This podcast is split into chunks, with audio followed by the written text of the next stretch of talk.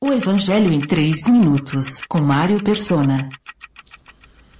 Os homens que estavam detendo Jesus começaram a zombar dele e a bater nele. Cobriam seus olhos e perguntavam: Profetize, quem foi que lhe bateu? E lhe dirigiam, dirigiam muitas outras palavras de insulto. Lucas 22, 63 a 65. Pedro já não estava ali para ver como o Senhor se comportou diante de seus acusadores, mas o Espírito Santo mais tarde lhe revelaria que ele, o Senhor, não cometeu pecado algum e nenhum engano foi encontrado em sua boca. Quando insultado, não revidava. Quando sofria, não fazia ameaças, mas entregava-se àquele que julga com justiça. 1 Pedro, em sua carta, capítulo 2, versículos 22 a 23.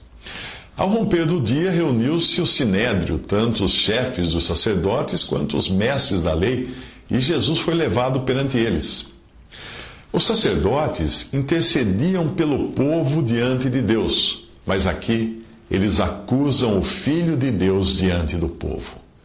Se você é o Cristo, diga-nos, disseram eles. Jesus respondeu: Se eu vos disser, não crereis, não crereis em mim. E se eu vos perguntar, não me respondereis. Mas de agora em diante, o Filho do Homem estará sentado à direita do Deus Todo-Poderoso. Perguntaram-lhe todos: Então você é o Filho de Deus? Vós estáis dizendo que eu sou, respondeu ele. Eles disseram: Por que precisamos de mais testemunhas? Acabamos de ouvir dos próprios lábios dele. Lucas 22, 66 a 71. Jesus não andava por aí proclamando ser o Cristo. Por isso a pergunta deles, a pergunta que eles fazem, é no mínimo estranha. Se você é o Cristo, diga-nos. O que os faz pensar assim? Certamente os sinais que Jesus fez, que os profetas haviam apontado como sendo as credenciais do Messias. Então você é o Filho de Deus? Eles perguntaram novamente. Jesus responde de modo a colocar sobre eles toda a responsabilidade de estarem conscientemente condenando seu Messias. Ele diz a eles: Vocês estão dizendo que eu sou. Isso deve ter atingido suas consciências como um raio. Mas mesmo assim, eles estão dispostos a se livrarem dele.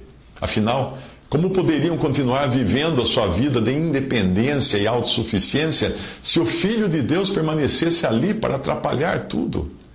Embora esse julgamento tenha ocorrido há séculos, ele se repete hoje cada vez que alguém é apresentado a Jesus e se recusa a crer nele.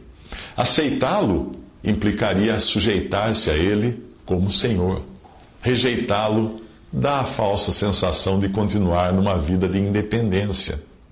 Mas até quando? Até aquele dia, quando terá de dobrar os joelhos diante do Filho do Homem, assentado à direita do, do Deus Todo-Poderoso, e ouvir de sua boca a sentença: Aparte-se de mim para o fogo eterno, como fala em Mateus 25, 41. Então aqueles que não quiseram Jesus aqui, não o terão também ali, eternamente. Visite 3minutos.net. Dúvidas? Visite respondi.com.br. Adquira os livros ou baixe o e-book. Também para Android e iPhone.